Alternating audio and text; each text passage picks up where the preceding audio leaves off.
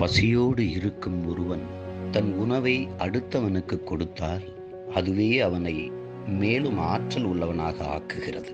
புத்தர் இன்றே உங்களால் செய்ய முடிந்ததை ஒருபோதும் நாளை வரை தள்ளி போடாதீர்கள்.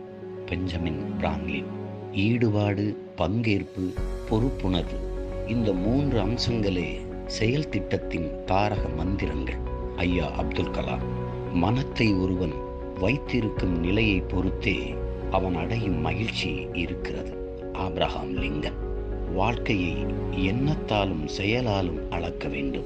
காலத்தால் அல்ல சர் ஜான் லபாக்.